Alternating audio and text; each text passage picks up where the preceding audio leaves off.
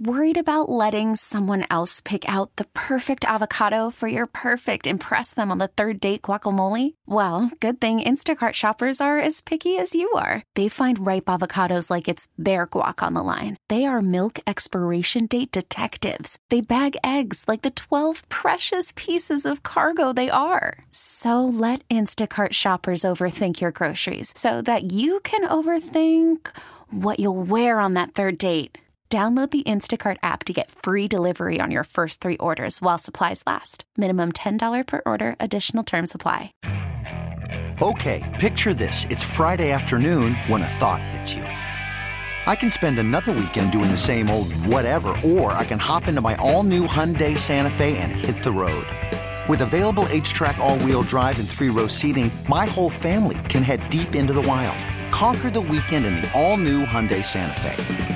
Visit Hyundai U S A dot com or call five six two, three one four, four six zero three for more details. Hyundai, there's joy in every journey. Sal Licata, Sports Radio one oh one point nine F M, the fan, W F A N. Uh, I told you the Mets were going to get swept. And even more so, I knew exactly how it was going to happen once we got into that bottom of the ninth. You see Alvarez coming in. You know what really is going down. And we were actually trying to, um, in the newsroom at S N Y, one of my uh, buddies, James Ward, used to work at the Fan. We were talking about it, and we were trying to figure out which lefty was coming up first that would take Ottavino deep.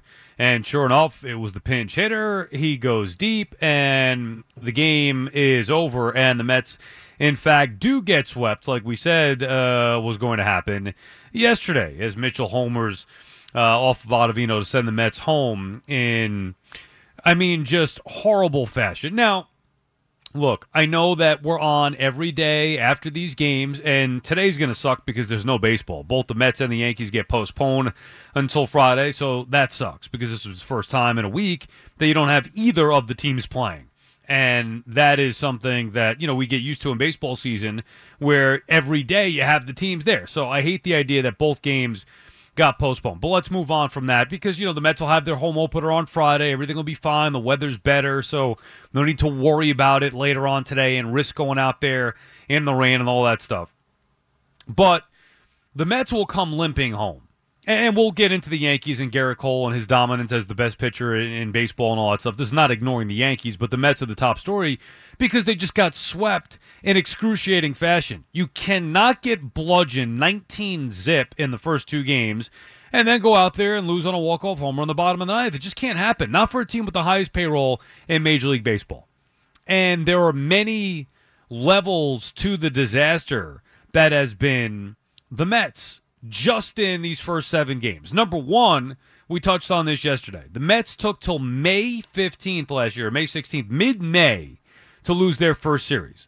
That is out the window, series two this year. The Mets didn't get swept last year in a series until September. They didn't get swept until September. That, again, out the window in series two. The Mets, even when they did lose, were competitive. Two of these three games were non-competitive, ten nothing and nine nothing. And while you may look at the positives from yesterday, and there were some, actually there were two, Lindor and Alonso. But those were two guys that we told you we felt comfortable in saying eventually they'll get going. I think it's even worse because it points to the fact that without those two guys doing what they do, the Mets have no chance. And look at the lineup yesterday. They had seven hits. Five of them came from Lindor and Alonso. That can't happen. It can't happen. Now, the bigger issue is not even the offense, believe it or not. People look at the offense and, you know, focus on the nineteen nothing in the first two games of this series, and the Mets getting shut out two games in a row. And rightfully so. But the offense was going to be a question coming in. Everyone knew it, including the Mets. Maybe they didn't know to what extent, but everybody knew that the Mets' bats were going to be a little bit of an issue. to the point where we knew eventually it's either going to be Beatty, Alvarez, both, plus a move or two at the trade deadline. Like, we knew that going in. The pitching is what we did not anticipate being such a major problem. And it's on Max Scherzer. It's on Justin Verlander. Those two guys, when people look at this team and say, oh, that doesn't look like the highest payroll in baseball, a team that, that uh, the highest payroll puts together. Yeah, obviously it doesn't in the lineup because that's not who they're paying. They're paying Max Scherzer and Justin Verlander. I mean, and Robinson Cano, but you get the point. I'm talking about guys that are here. Justin Verlander, Max Scherzer. Verlander, I L, nowhere to be found right now. I don't want to hear about the updates that are encouraging. Get him out there and get him going. And if he's not healthy, it's a big problem because the Mets replaced somebody in that rotation who was one of the best in Major League Baseball. They did it because he wasn't able to stay healthy. So if you're going to replace him with a guy, the guy better take the mound. And Verlander, M I A, to start the year. That was strike two for the Mets. Strike one, Edwin Diaz, of course. Strike two, Justin Verlander. And they're hanging on by a thread not to get struck out before they return home to open the season at Citi Field because you have, as we mentioned, the offense coming into question, but then Max Scherzer, who we touched on yesterday. You know, Max has no answers for getting beat up the way that he did. Well, without him and Verlander dominating every fifth day, each of them, th- this team's not going anywhere. And forget about the Braves. I mean, you could kiss that goodbye. The, the Braves don't lose. They do not lose. They're a better team than the Mets. They were a better team last year. They're a better team this year. They're built better.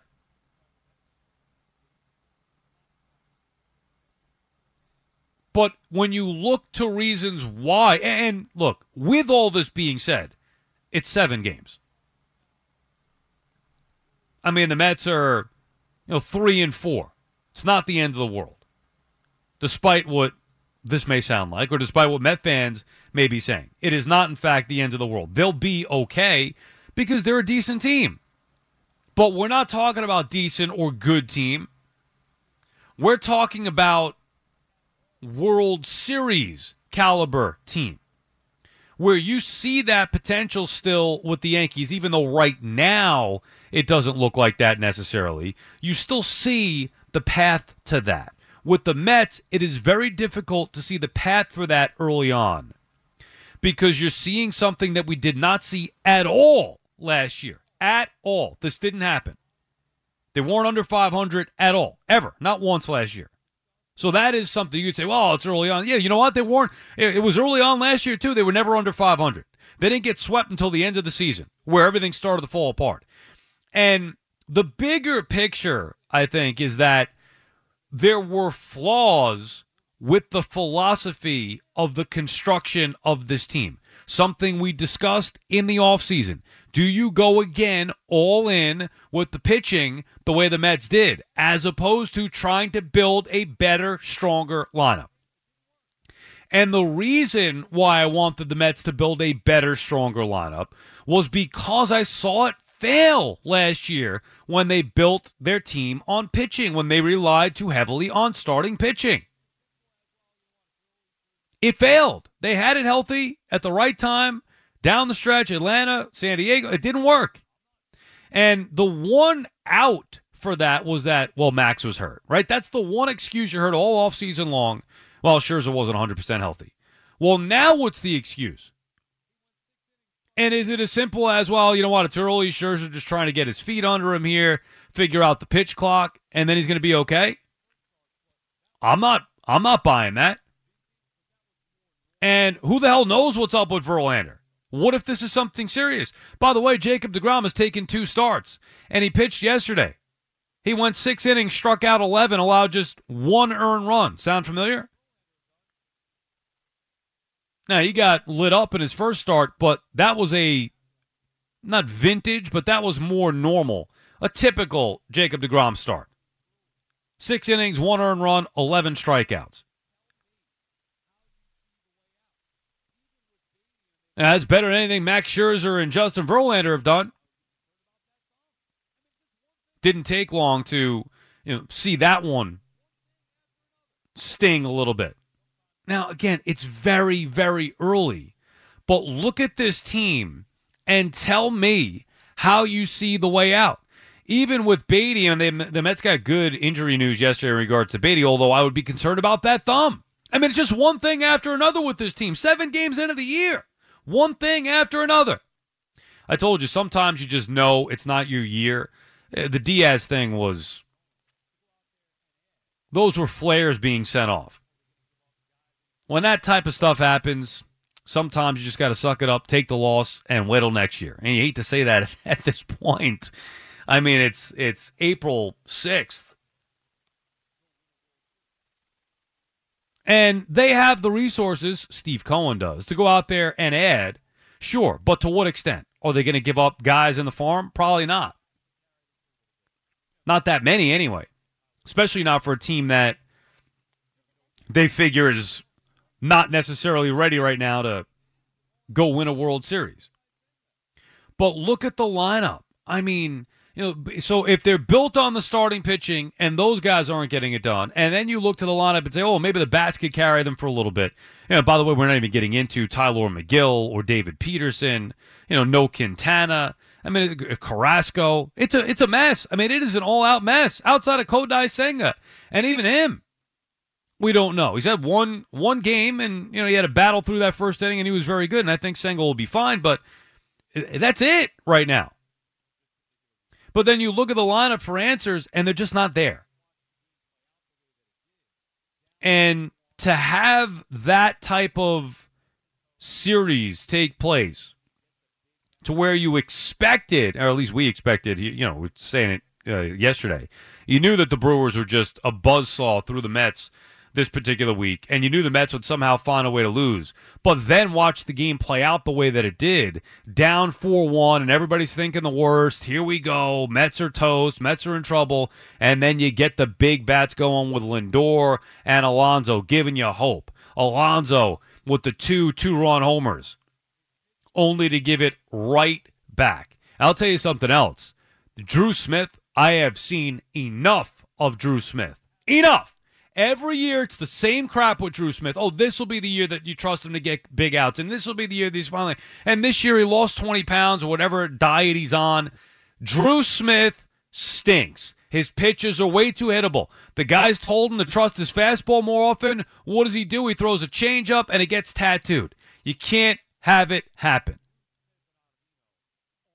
Ottavino, same thing. I think he's going to have a down year. He was great last year, but I don't trust him at all. He's just, he, he, to me, last year was the aberration, which leaves you David Robertson and Brooks Raley, minus Edwin Diaz. Now, again, that's extreme nitpicking right there off of one day, but Drew Smith and Ottavino aren't it. And that's how you know things are going bad. If your pitching is doing the job, you don't score any runs. And when the offense is doing the job, the pitching does not stop the opponent. And it was a combination of everything. Really, the Mets didn't do anything right. The only thing that they even did to any extent of, of something positive in this Brewers series was Lindor and Alonso yesterday. Other than that, they did nothing. Starters were awful. Bullpen, no good. And the lineup overall, I don't care even if Alonso homered twice and Lindor had a big day and they scored six runs in the finale. They got shut out in the first two. Six runs in three games, not good enough any way you slice it. And the Mets come limping home. They'll rest up with the off day with the postponement now and get set to open up Citi Field where there, you know, there will be some excitement. But just know, and there'll be a lot of excitement. Just know it's not last year.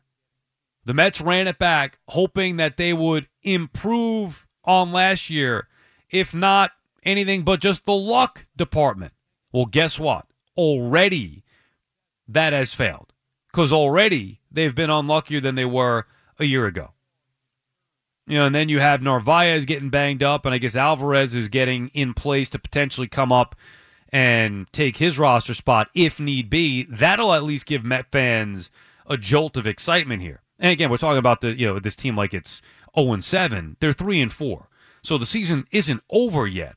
But, man, there are concerns with this ball club. The flaws have been shown right out of the gate.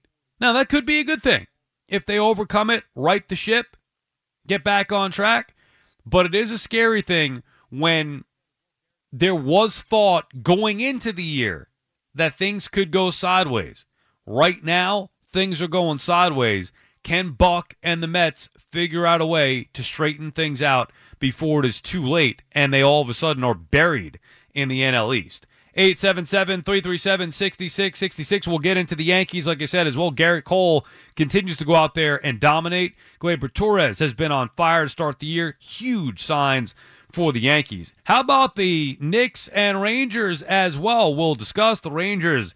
Big, gritty win as they are ready for the postseason. And the Knicks' young guys getting it done last night in an otherwise irrelevant game as they will get set for the postseason starting next week. This episode is brought to you by Progressive Insurance. Whether you love true crime or comedy, celebrity interviews or news, you call the shots on what's in your podcast queue. And guess what?